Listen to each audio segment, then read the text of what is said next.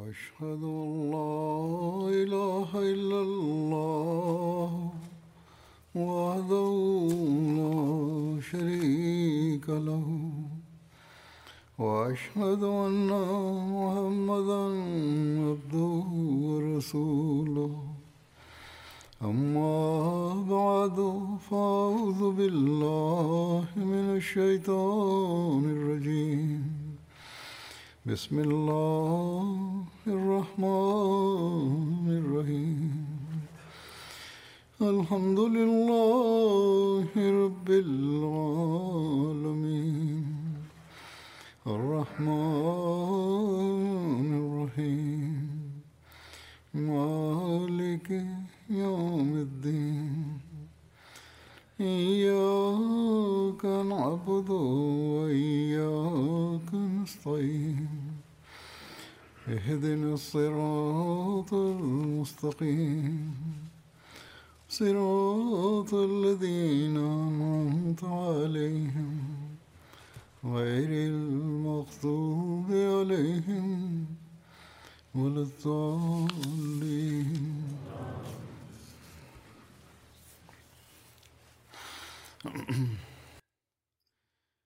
hazrat amirulmuminin mwenyezi mungu amsaidie sana anasema baadhi ya watu wananiendikia na wanajaribu kutoa hoja zao kwa nguvu ya kwamba kuhusu hali za jumuiya kama zilivyo nchini pakistan au katika sehemu zingine.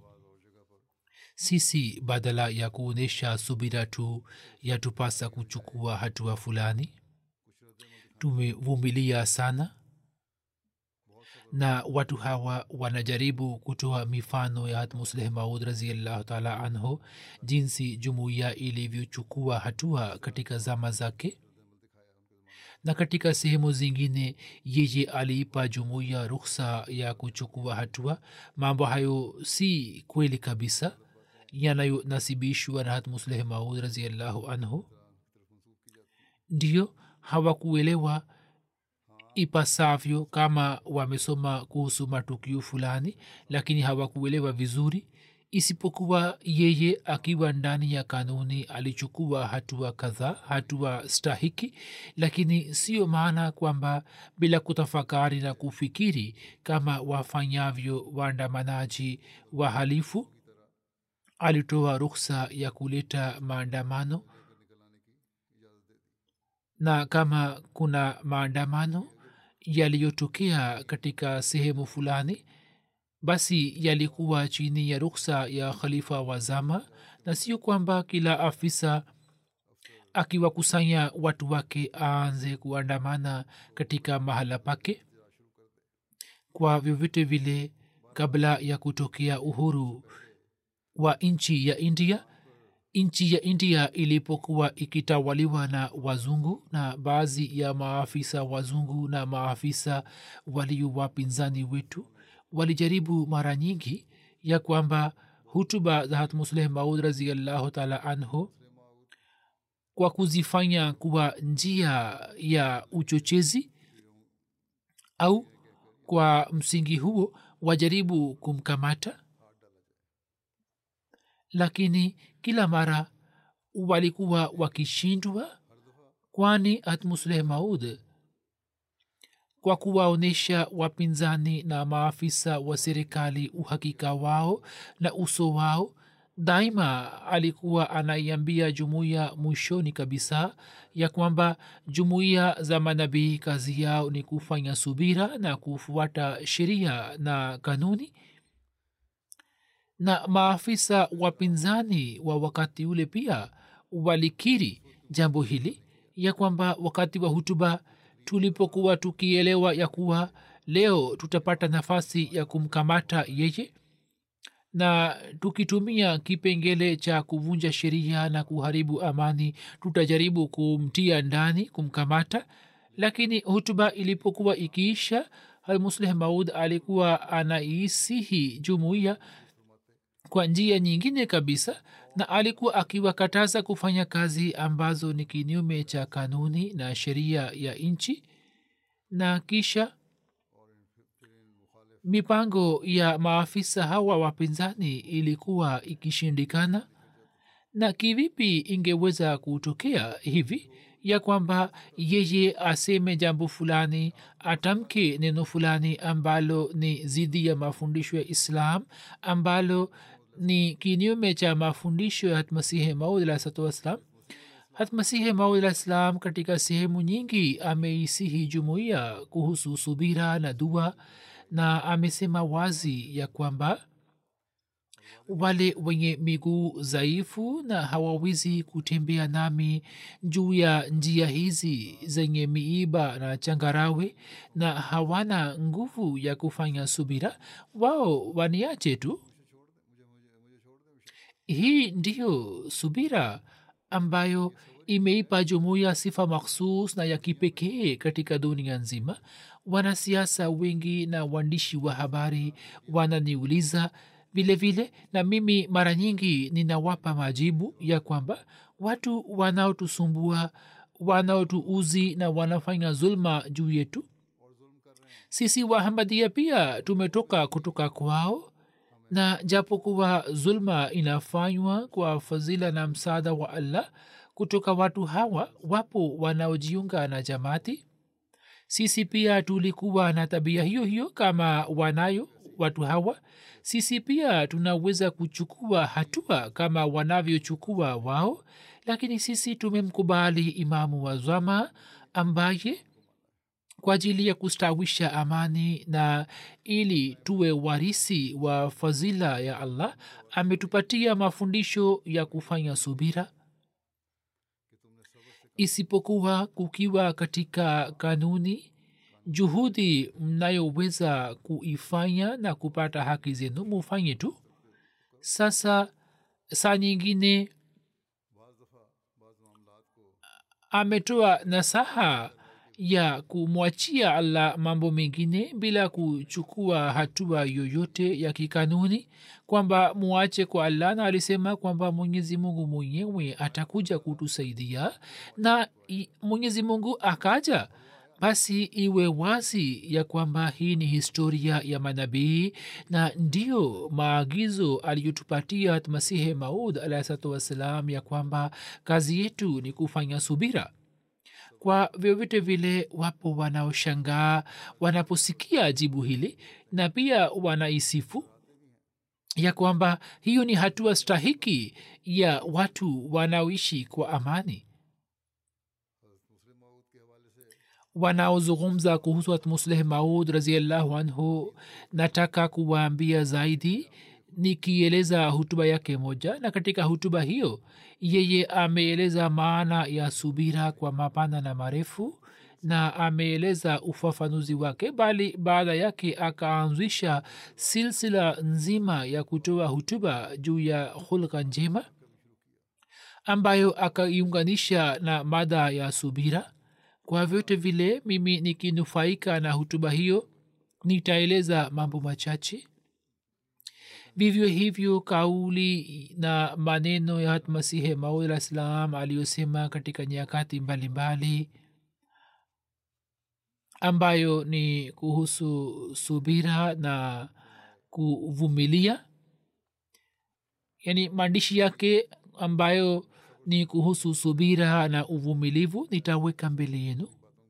Hatmusleh maud raziallahu taala anhu alisema ya kwamba subira ni jambo kubwa mno na alisema kwamba hii ni katika wajibu na mambo makubwa ya jumuiya za manabii ambayo bila hiyo jumuiya yoyote haiwezi kupata maendeleo na haiwezi kuilazimisha dunia kufuata nyayo zake na haikupita jumuiya yoyote ambayo bila kutekeleza wajibu huo iwe imefanikiwa katika shabaha yake?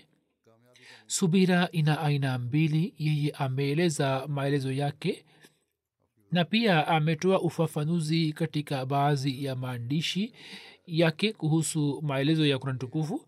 Moja ni kwamba mtu akiwa na uwezo wa kuchukua kisasi kisha aonyeshe subira. Na pili ni subira katika muda ambamo mtu asiwe na uwezo wa kufanya chochote ndiyo subira yake.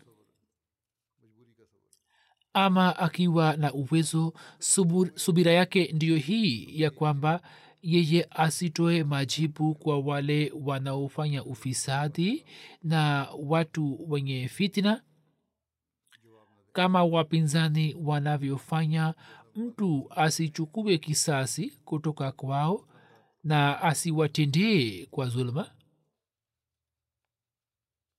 na kwa ajili ya allah aonyeshe subira ya hali ya juu na kuna subira nyingine kwamba mtu asipo na nguvu ambayo mtu anafanya juu ya mabalaa yanapotokea kutoka mbinguni na mtu kwa ajili ya ridhaa ya allah anafanya subira katika kiurdu subira maana yake ni kwamba kunyamaza tu na hapo tayari amesubiri lakini katika kiarabu maana zake ni pana sana. Tunapoangalia maana zake kwa kiarabu ndipo tunaelewa vizuri kwamba subira maana yake ni nini na maana ya kweli ni nini na jinsi mumini mmoja anavyotakiwa kuonyesha subira jinsi mwenyezi mungu alivyotoa agizo la kufanya subira na maana ya kweli ya subira iliyoelezwa katika kamusi kwa mujibu wa amri za allah. Sawa na kamusi subira ina maana tatu. Namba moja maana yake ni kuepukana na zambi na kuzuia nafsi kutenda zambi.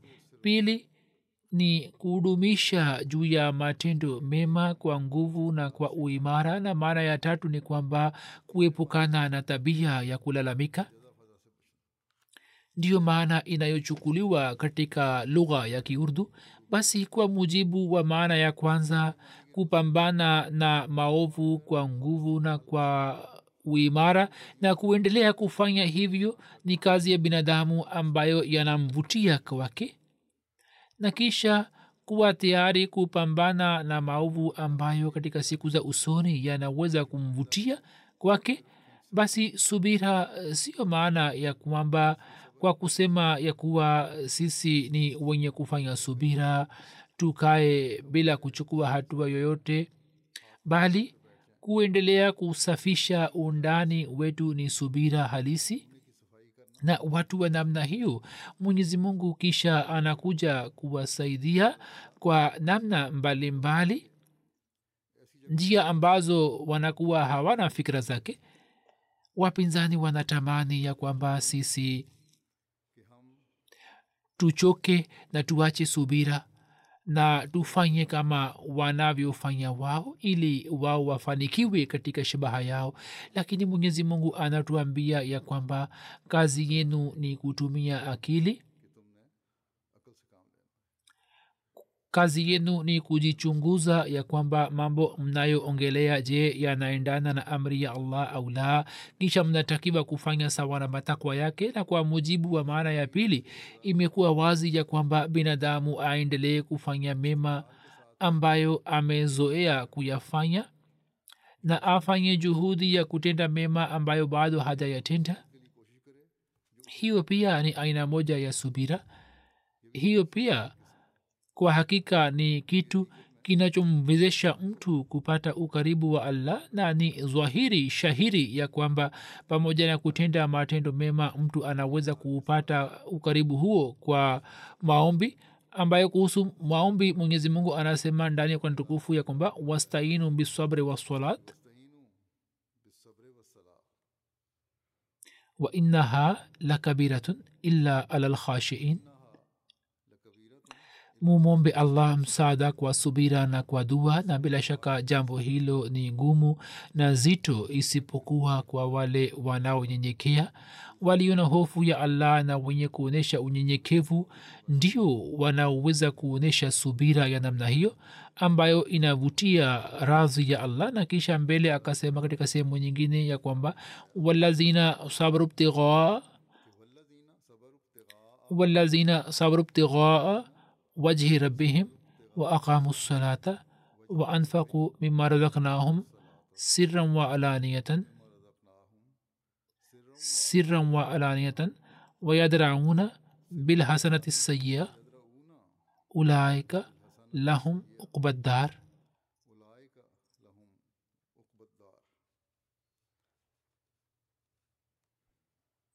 wayadrauna bilhasanati sayiyata ulaika lahum ukbaddar na ambao husubiri kwa kutaka razi ya mola wao na wakasimamisha swala na wakatoa katika vile tulivyowapa kwa siri na zwahiri na kuyaondoa maovu kwa wema. Yani wanaondoa maovu kwa wema hao ndio watapata malipo mema ya nyumba ya akhira dunia hii ni ya muda tu. Hivyo watu hawa wanapewa nyumba ya akhira ambao wanataka na wanatafuta razi ya allah.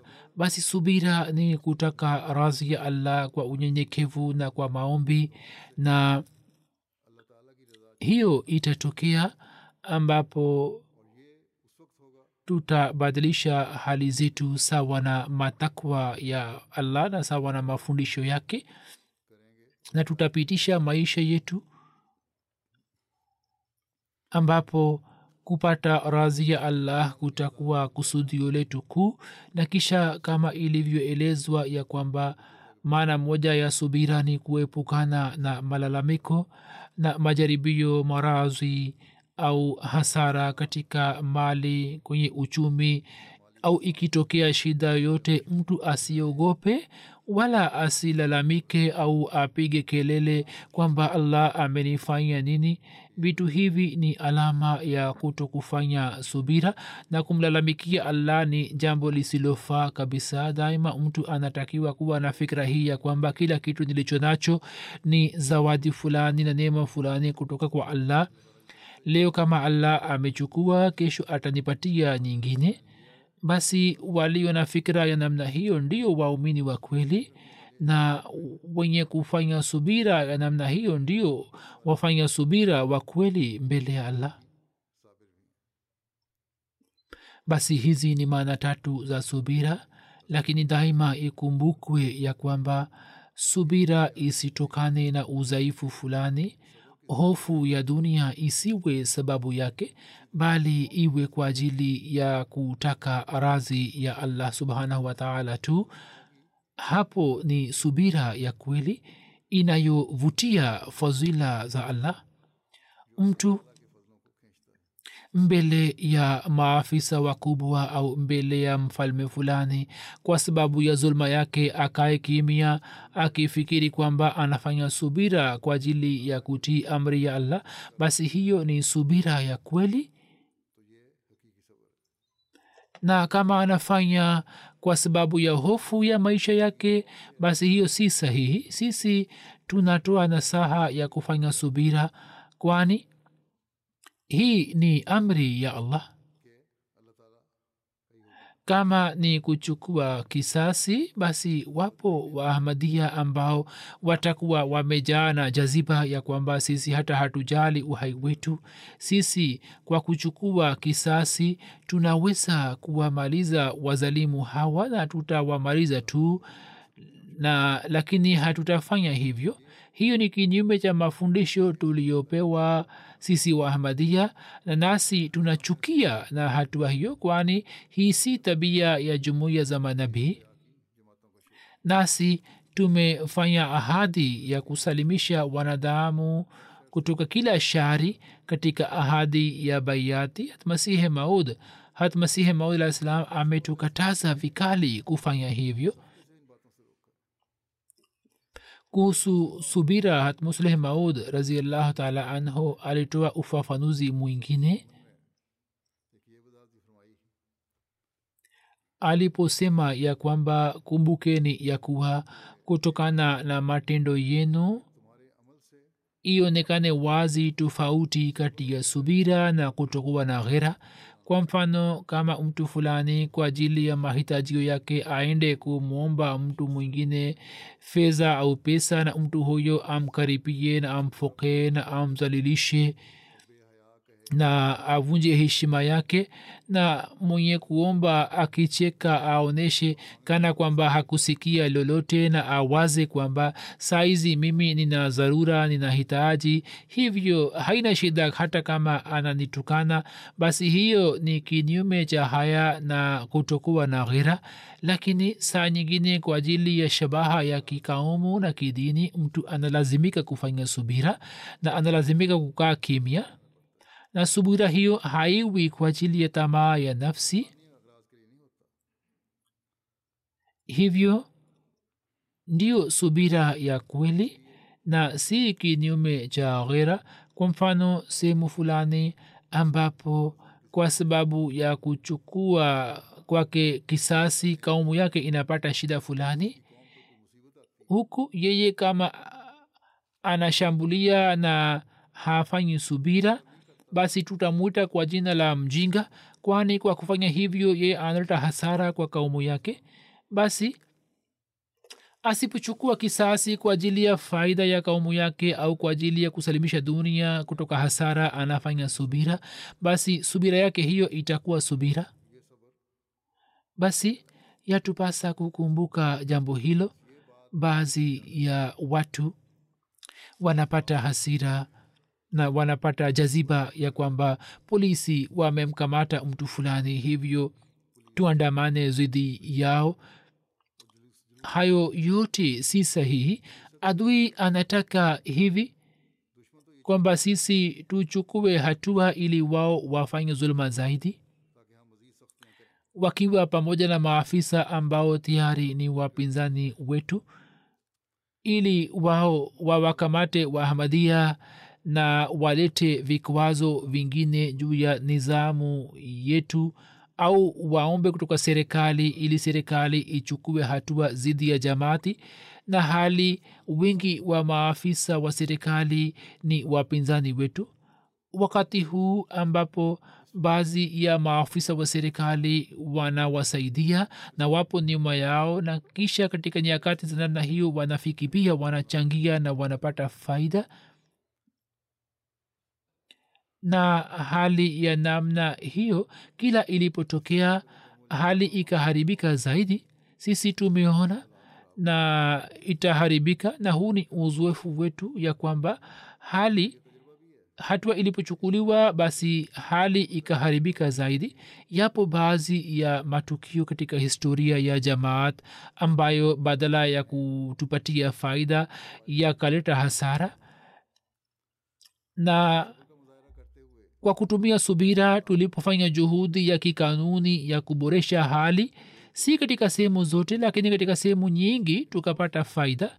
Ujumbe huu sisi kwa vyote vile tunafikisha ya kwamba sisi pia ni watu wa kaumu hiyo hiyo na tunaweza kuchukua kisasi au kati yetu mtu fulani anaweza kufanya hivyo lakini hatufanyi hivi hiyo ni kinyume cha mafundisho ya islam na tunapofanya hivyo basi polepole baadhi ya maafisa wanapata athari njema.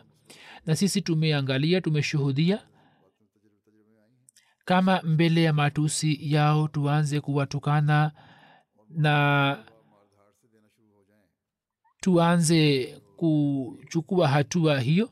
Basi waliopo chini ya mahubiri yetu sisi badala ya kuwaletea athari njema tutawaletea athari mbaya kisha nao watakuwa na haki ya kusema kwamba masihi maud ameleta mabadiliko gani katika wahamadia mpaka sisi pe tuingie katika jamaati yao?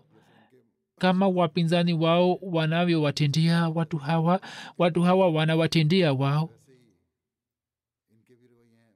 Suna ya manabii na suna ya jumuiya zao ndiyo hii ya kwamba wao wanafanya subira na wanafanya dua kama ilivyo amri ya mwenyezi mungu na mtume wake masihi mola salam ametupatia mafundisho hayo hayo.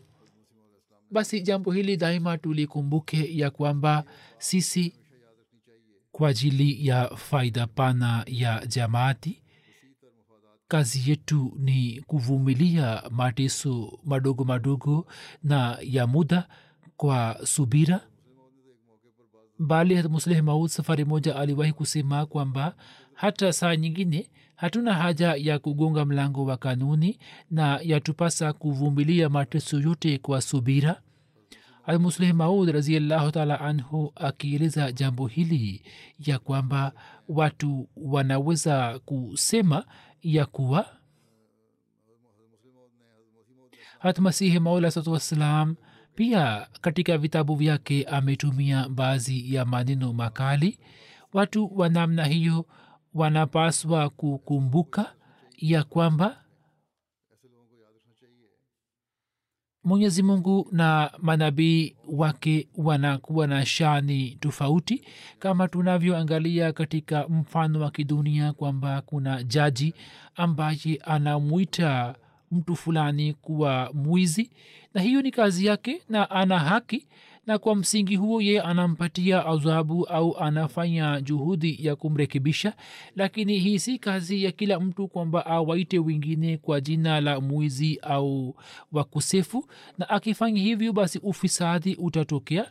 Hivyo masihi mola salam akidhihirisha mapungufu ya watu na akionyesha kuhusu mapungufu yao anasema jambo fulani basi anasema kwa ajili ya kuwarekebisha na anafanya ili kuwaepusha kutoka nadharia zao zisizo sahihi ama kuhusu dhati yake yeye anasema kwamba गालियाँ सुनकर दुआ देता हूँ उन लोगों को रहम है जोश में और गैस गठाया हमने yani mimi nasikia matusi lakini nawaombea watu hawa na kuna rehma kwenye dhati yangu na nimepunguza hasira yangu. Na masihi ametupatia mafundisho hayo hayo kwamba mvumilie mateso ya wengine kwa subira. Musleh maud akitoa mfano anaeleza tukio moja la masihi wassalam litokalo kwenye maisha yake ya kwamba safari moja masihi wasalam katika mji wa lahor alikuwa anaenda sehemu fulani akikaa kwenye gari ambapo watu wabaya wa mji walikuwa wanamrushia mawe mawe ambayo yanakuja kugonga juu ya gari yake.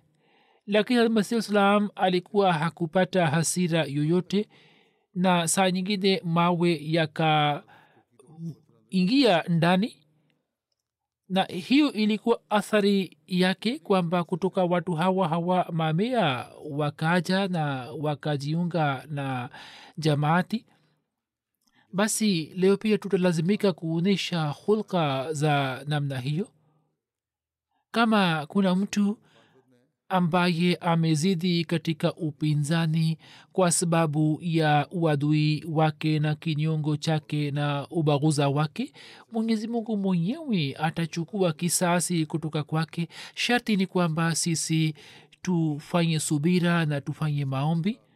Katika zama za mtume mtukufu salallahu alaihi wasallam watu wengi kwa kuona subira ya maswahaba zake walikuwa wamesilimu na katika zama hizi pia mifano ya namna hiyo tunaiona kama alivyoeleza hatmusleh maud na katika zama za masihi waislam kwa kuona subira watu waliingia katika jumuiya.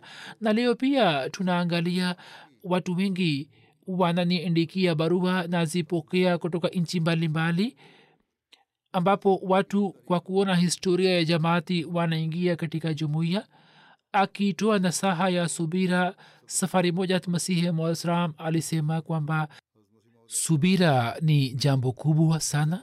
Mtu anayefanya subira na haongei kwa hasira hutuba yake inakuwa si hutuba yake bali mwenyezi mungu anamwezesha kutoa hutuba. Jumuiya inatakiwa kufanya subira na isitumie ukali juu ya ukali wa wapinzani na isiwatukane hata kama wao wanatukanwa mtu ambaye ni mkazibishaji wetu sio lazima kwamba yeye aseme kwa heshima yani sio lazima kwamba atamke jina rat masihi malislam kwa heshima anasema mifano yake mingi inapatikana katika maisha ya mtume saa salam hakuna kitu kinachofanana na subira lakini kufanya subira ni kazi ngumu sana na mwenyezi mungu anamsaidia mtu ambaye anafanya subira. Kisha akieleza hali ya jumuiya na akieleza matatizo ya wanajumuiya wapya na kuwapatia nasaha ya subira anasema kwamba kwa ajili ya jamaati yetu kuna shida na matatizo kama wakati wa mtume saa salam waislamu walikuwa wamepata. Hivyo shida kubwa inayopatikana ndiyo hii ya kwamba mtu anapoingia katika jumuiya marafiki zake na jamaa zake wanajitenga kwake. Hata saa nyingine wazazi wake na ndugu zake wanakuwa maadui zake na hawatamki assalamu alaikum na hawataki kuswali jeneza yake matatizo ya namna hiyo mingi yanatokea alisema kwamba mimi najua kwamba wanakwepo baadhi ya watu wenye tabia dhaifu na wakati wa matatizo ya namna hiyo wanaogopa lakini kumbukeni ya kwamba ni muhimu kuja kwa matatizo hayo. Nini si zaidi ya manabii na mitume. Wao walipata matatizo na maswaib na maswaib yanakuja ili imani iimarike juu ya mwenyezi mungu na mtu apate nafasi ya kujibadilisha mwendelee kufanya dua basi ni muhimu sana kwamba nyini mufuate manabii na mitume na mushike njia ya subira. Nini hamtapata hasara yoyote. Rafiki ambaye kwa sababu ya kujiunga kwenu na jamaati anawaacheni huyu si rafiki yenu wa kweli waila angetakiwa kuwa pamoja nani watu ambao wanawaacheni na wanajitinga kwenu kwa sababu hii tu kwamba nini mmeshiriki na mmeingia katika silsila iliyoanzishwa na mwenyezi mungu. Msibishane nao bali mufanye dua kwa ajili yao. Amesema kwamba mufanye maombi kwa ajili yao kwamba mwenyezi mungu awajalie basira na maarifa ambayo kwa fuzila yake yeye amewapatieni yani pamoja na kutukataza kubishana nao amesema kwamba mufanye dua na muwe na huruma kwa ajili yao moyoni mwenu ili wao pia waweze kuitambua haki. Alisema kwamba nyini kwa matendo yenu matakatifu na kwa tabia njema muthibitishe kwamba nyini mmeshika njia iliyo nzuri angalieni kwamba mimi nimeamrishwa kwamba niwaambieni na niwapatieni maagizo mara kwa mara kwamba mwendelee kuepukana na ufisadi wa aina zote na mkisikia matusi mufanye subira na mwondoe ubaya kwa wema na mtu akiwa tayari kufanya ufisadi ni vyema mwondoke kutoka mahala pale. Hata hii ni amri ya kurani tukufu na alisema mutoe majibu kwa upole. Mara nyingi kinachotokea ni kwamba mtu anapinga kwa jaziba kali na anatumia njia fulani ambayo inaweza kuleta ufisadi ambayo inaweza kuwachochea wasikilizaji kuleta ufisadi lakini anapopata majibu kwa upole na hatukanwi mwenyewe anahisi majuto. Ni sawa katika zama hizi wapo wengi ambao hawana haya na wanafanya zuluma zaidi lakini wapo baadhi ambao wanahisi majuto na kisha wanaonyesha hisia zao. Katika hutuba za nyuma nilikuwa nimeeleza matukio ya bangladesh na nikatoa mfano moja kwamba katika wahalifu kijana wetu moja alimwambia kijana mwingine kwamba je unajua unafanya nini na unafanya kwa jina la nani? Hapo akaelewa na akatupa jiwe alikuwa amelibeba. Alisema na waambieni kweli kweli kwamba msiache subira subira ni silaha na kazi ambayo subira inaweza kuifanya. Hata mizinga haiwezi kufanya kazi ile. Subira ndiyo inayoshinda mioyo. Kwa yakini kumbukeni ya kwamba mimi napata huzuni na ghamu ninaposikia kwamba mtu fulani akiwa katika jamaati yangu amebishana na mtu fulani. Na mimi sipendi njia hiyo. Na hata mwenyezi mungu pia hataki kwamba jumuiya ambayo itakuwa mfano katika dunia ishike njia ambayo si njia ya uchamungu na mimi nawaambieni ya kwamba mtu fulani akiwa katika jamaati yangu hafanyi subira na havumilii akumbuke kwamba yeye hayumo katika jamaati hiyo. Ni onyo kubwa na ni tahadhari. Alisema kwamba sababu ya kupata jaziba na hasira inayoweza kuwa ni kwamba mimi natukanwa anasema kwamba wanaponitukana nini mnapata jaziba? Alisema kwamba swala hilo muuliache kwa allah nini hamwezi kutoa hukumu yake? Hivyo swala hili swala langu muuliache kwa allah na nini kwa kusikia matusi mufanye subira na muvumilie nini hamjui jinsi ninavyosikiliza matusi kutoka kwao? Mara nyingi kinachotokea ni kwamba napokea barua kutoka kwao zilizojaa matusi na ninapokea barua bila tiketi nalazimika kulipa malipo ya tiketi kwenye posta. Na kisha ninaposoma barua zile zinakuwa zimejaa na matusi. Na mimi najua kwamba hata nabii fulani atakuwa hakutukanwa jinsi ninavyotukanwa na siwezi kuamini kwamba hata abu jehel atakuwa ametukana kama watu hao wanavyonitukana lakini yote na lazimika kusikiliza na ninafanya subira hivyo wajibu wenu pia ni kufanya subira. Tawi haliwezi kuzidi mti. Ni kwa ajili ya dhati yake alikuwa ameonyesha subira ya hali ya juu kama alisema musleh maud kwamba kwa ajili ya zati yake alikuwa na subira ya hali ya juu na kama ametumia ukali fulani kama watu walisema kwamba msihi mod ametumia maneno makali basi alifanya kwa ajili ya kuwarekebisha na haki hii alikuwa amepewa na allah subhanahu wataala kila moja hana haki ya kufanya hivyo. Na kama hakuna haki basi kama badala ya kujirekebisha tutaongea maneno ya namna hiyo basi kuna uwezekano wa kuzidi wa ufisadi. Kisha anasema kwamba nini mtaona? Watu hawa watachoka na matusi yao na mipango yao na njama zao haziwezi kunichosha. Kama mimi nisingetokea kutoka kwa allah basi bila shaka ningeogopa kutoka matusi yao lakini kwa yakini najua kwamba mungu amenituma. Sasa kwa nini nijali mambo yao hiyo haiwezi kutokea. Nini wenyewe mutafakari kwamba je matusi yao yame yamenipatia hasara au yamewapatia wao? Jumuiya yao imepungua na jumuiya yangu imezwidi kama jamaati yangu inazwidi basi watu wanaotoka ni kutoka kwao. Kama matusi haya yanaweza kuleta kizuizi fulani sasa kivipi jamaati yangu imezidi kuliko hata like, zaidi ya laki mbili alikuwa ameeleza katika zama zake idadi hiyo na leo kwa ufuzili allah katika kila nchi ya dunia ujumbe wake umekusha fika tayari na jumuiya imekusha patikana. Je hayo yote yametokana na nguvu fulani au kuchukua hatua fulani? Hapana bali hayo ni matokeo ya kujitolea na subira na maombi. Hivyo kwa ajili ya kupata kusudio hilo kubwa tutalazimika kufanya subira kisha anasema ya kwamba watu hawa wametoka kutoka kwao au wametoka kutoka wapi? Watu hawa walileta fa, fatua za ukafiri juu yangu lakini imekuaje jumuiya ilizidi kama silsila hiyo ingeendeshwa na mpango fulani basi lazima fatua hizi zingeleta athari na fatua hizi zingeleta kizuizi katika njia yangu. Lakini jambo lilopangwa na mwenyezi mungu binadamu hana uwezo wa kulimaliza.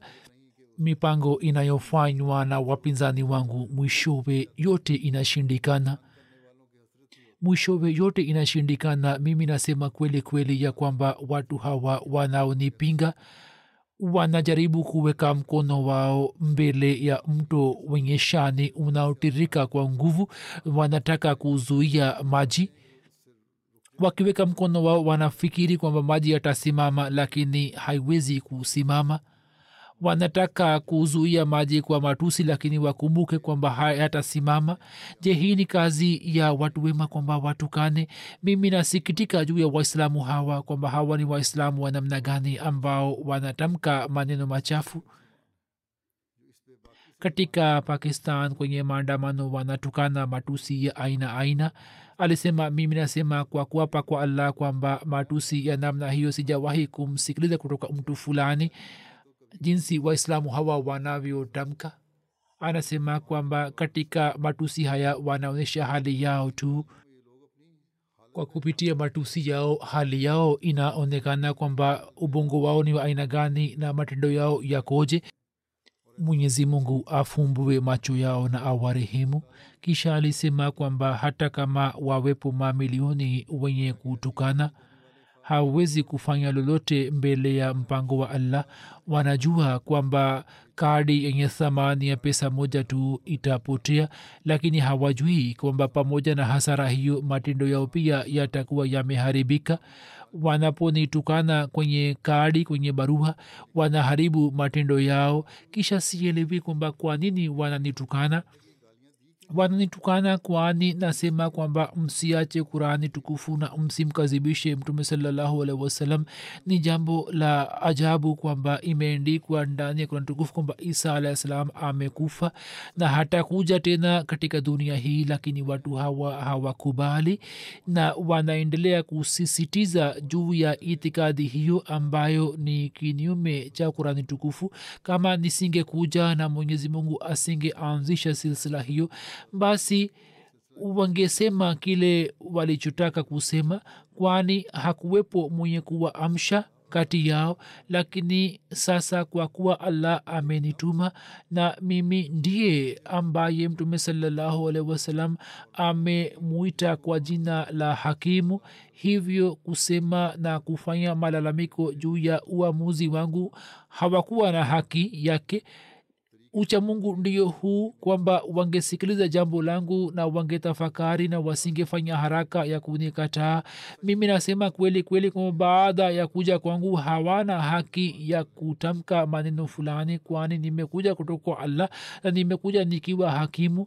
Kisha mtume saa salam jinsi alivyosimamisha kiwango cha subira kwa amri ya allah hakuna awezaye kusimama mbele yake akieleza habari hizi. Anasema ya kwamba kaumu ya hat musa bani israel ilimkubali mara moja. Hivyo yeye hakupata shida au matatizo kutoka kaumu yake. Hat musa hakupata shida kutoka kaumu yake bali akapata kutoka kwa firauni lakini kinyume chake mtume salallahu alehi wasalam akalazimika kukabiliana na shida na matatizo kutoka kaumu yake. Kisha katika hali hiyo maendeleo aliyopata mtume saa yana daraja kubwa sana ambayo ni uthibitisho wa ukamilifu wake na fadhila zake mtume salallahu kwa izni na amri ya allah alipoanzisha mahubiri. Hatua ya kwanza aliyopata ni kwamba kaumu yake ikamkataa. Imeendikwa ya kwamba mtume salallahu alehi wasalam alipowaita quraish kwenye mwaliko na baada ya kuwaita akasema kwamba mimi na waulizini jambo moja mutoe jibu lake yaani kama mimi nikiwaambia ya kuwa nyuma ya mlima huu kuna jeshi kubwa limepiga kambi na limepiga kambi na linatafuta nafasi ili kuwaangamizeni je mtakubali? Wote wakasema kwamba bila shaka tutakubali jambo lako kwani wewe daima umeendelea kusema ukweli na wewe ni mwaminifu na walipokiri mtume salallahu salam akasema kwamba angalieni mimi nasema kweli ya kuwa mimi ni nabii wa mwenyezi mungu na mimi nawaonyeni kutoka adhabu inayokuja? Alipotamka tu neno hilo wote wakachemka kwa hasira na mtu mmoja akasema kwamba taban laka saira yani akamwita mungu apishe mbali kwa maneno ya ole. Alisema kwamba ni jambo la kusikitika ya kwamba jambo ambalo lilikuwa kwa ajili ya vukovu wao na kheri yao kaumu hiyo haikulielewa na likawa tayari kumpinga.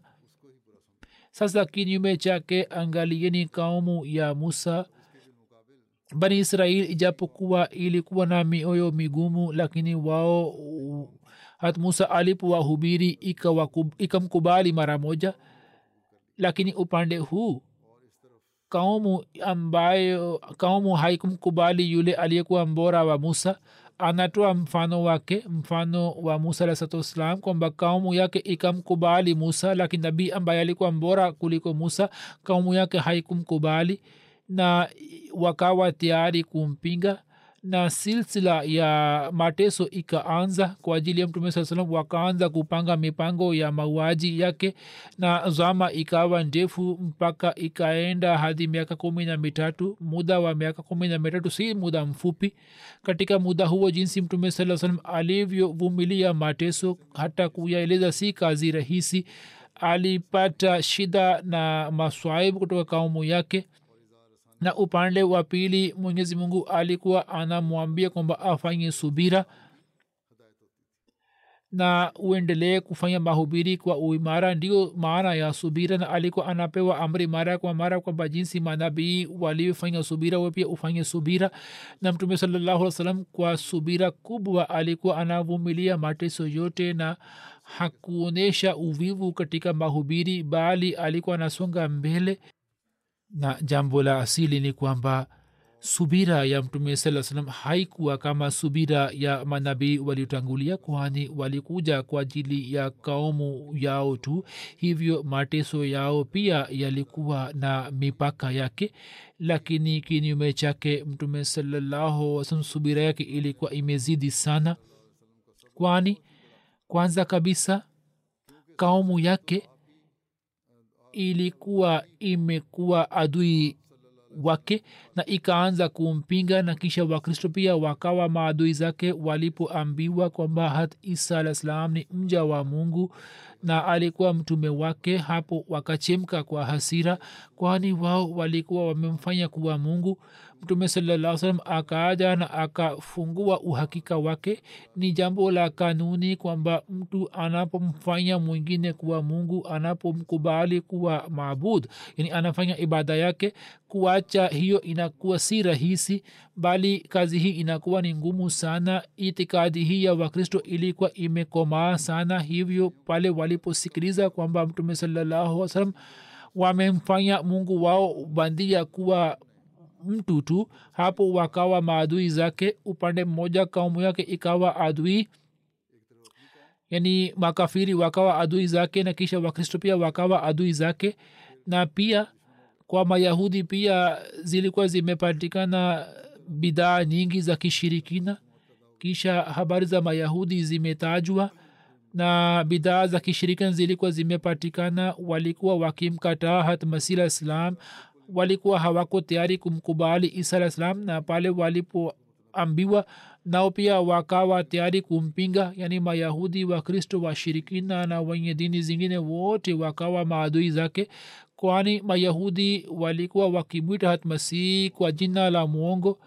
Na mtume saa alipowaambia kwamba nini ni waongo katika matamshi yenu bali huyu alikuwa nabii mkweli wa allah na sababu nyingine ya uadui wake ikawa hivi kwamba wao walikuwa wameelewa kwamba khatmulambia atakuja kutoka bani israel kwani katika taurati kama ilivyo sunatullah kwamba bishara kuhusu nabii ya mwisho inapatikana katika maneno fulani ambayo kwa kupitia maneno hayo walikuwa wamepata mashaka kwamba maana yake ni bani israel ilhali muradi wake ilikuwa ni bani ismail.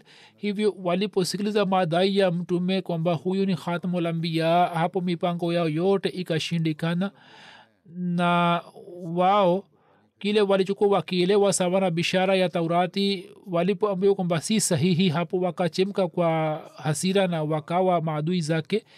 Ahmadia moja kutoka kijiji fulani akamjia hatmasihi mola salatu wassalam na alieleza kuhusu upinzani wa shekh fulani na akasema kuhusu dua. Na alisema katika kijiji changu kuna shekh ambaye ni mtumishi wa madrasa ni adui mkali ananitesa sana ananisumbua mno.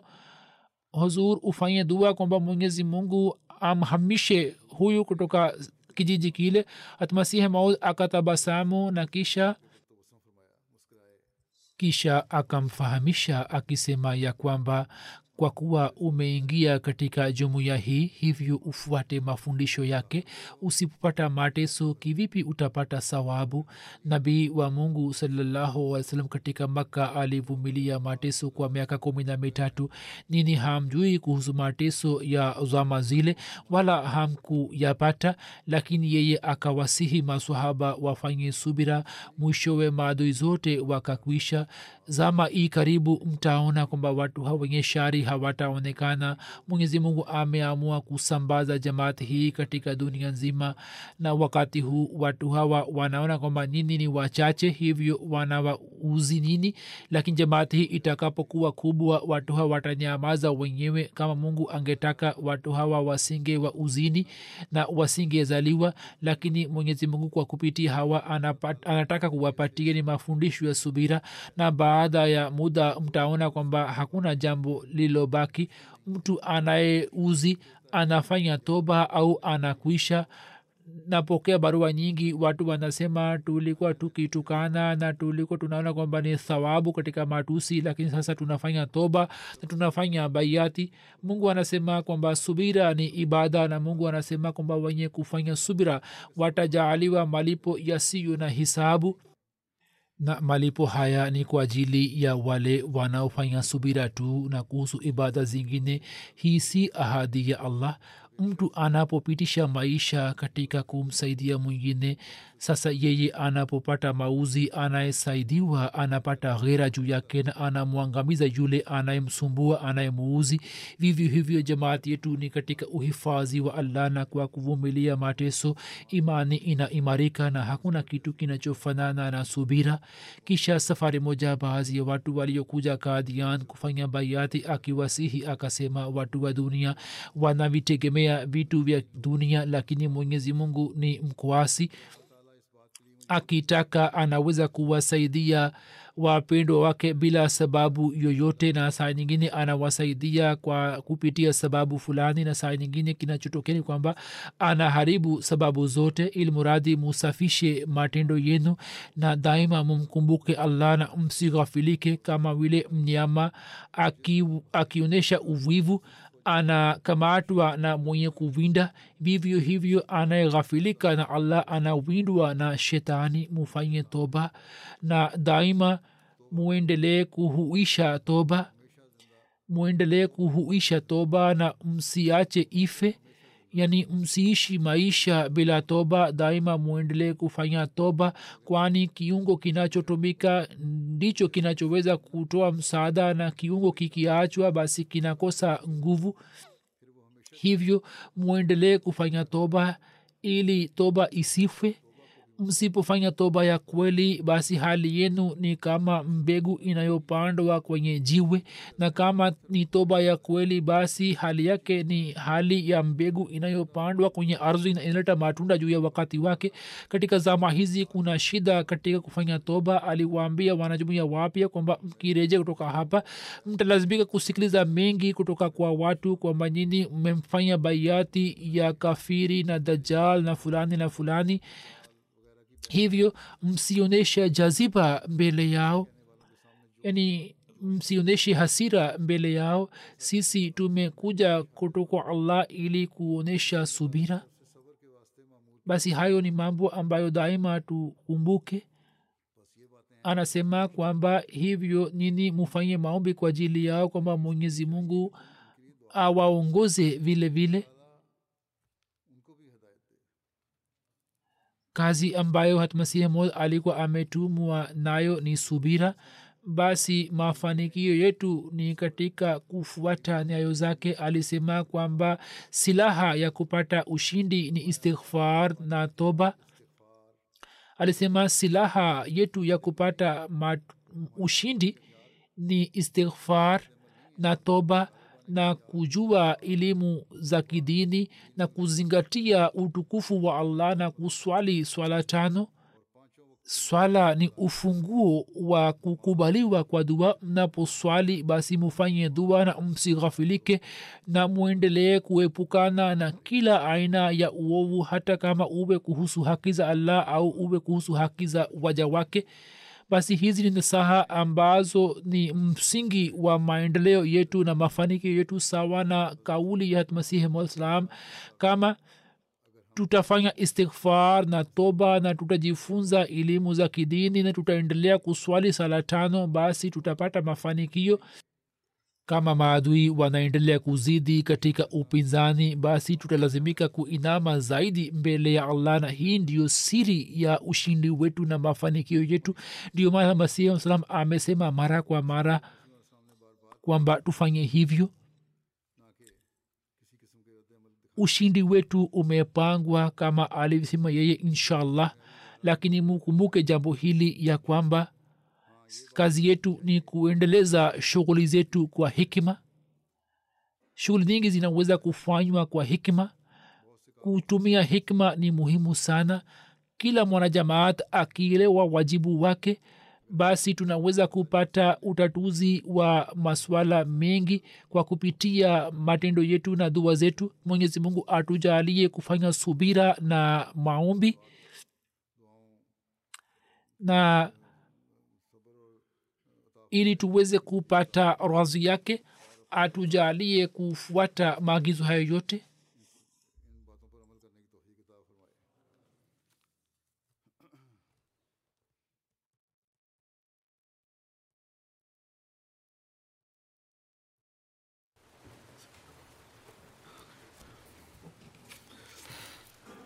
الحمد لله الحمد لله نحمده ونستعينه ونستغفره ونؤمن به ونتوكل عليه ونعوذ بالله من شرور أنفسنا ومن سيئات أعمالنا. من يهده الله فلا مضل له ومن يضلل فلا هادي له. ونشهد أن لا إله إلا الله. ونشهد أن محمدا عبده ورسوله. عباد الله رحمكم الله. إن الله يأمر بالعدل واللسان وإيتاء ذي القربى وينهى عن الفحشاء والمنكر والبغي يعظكم لعلكم تذكرون.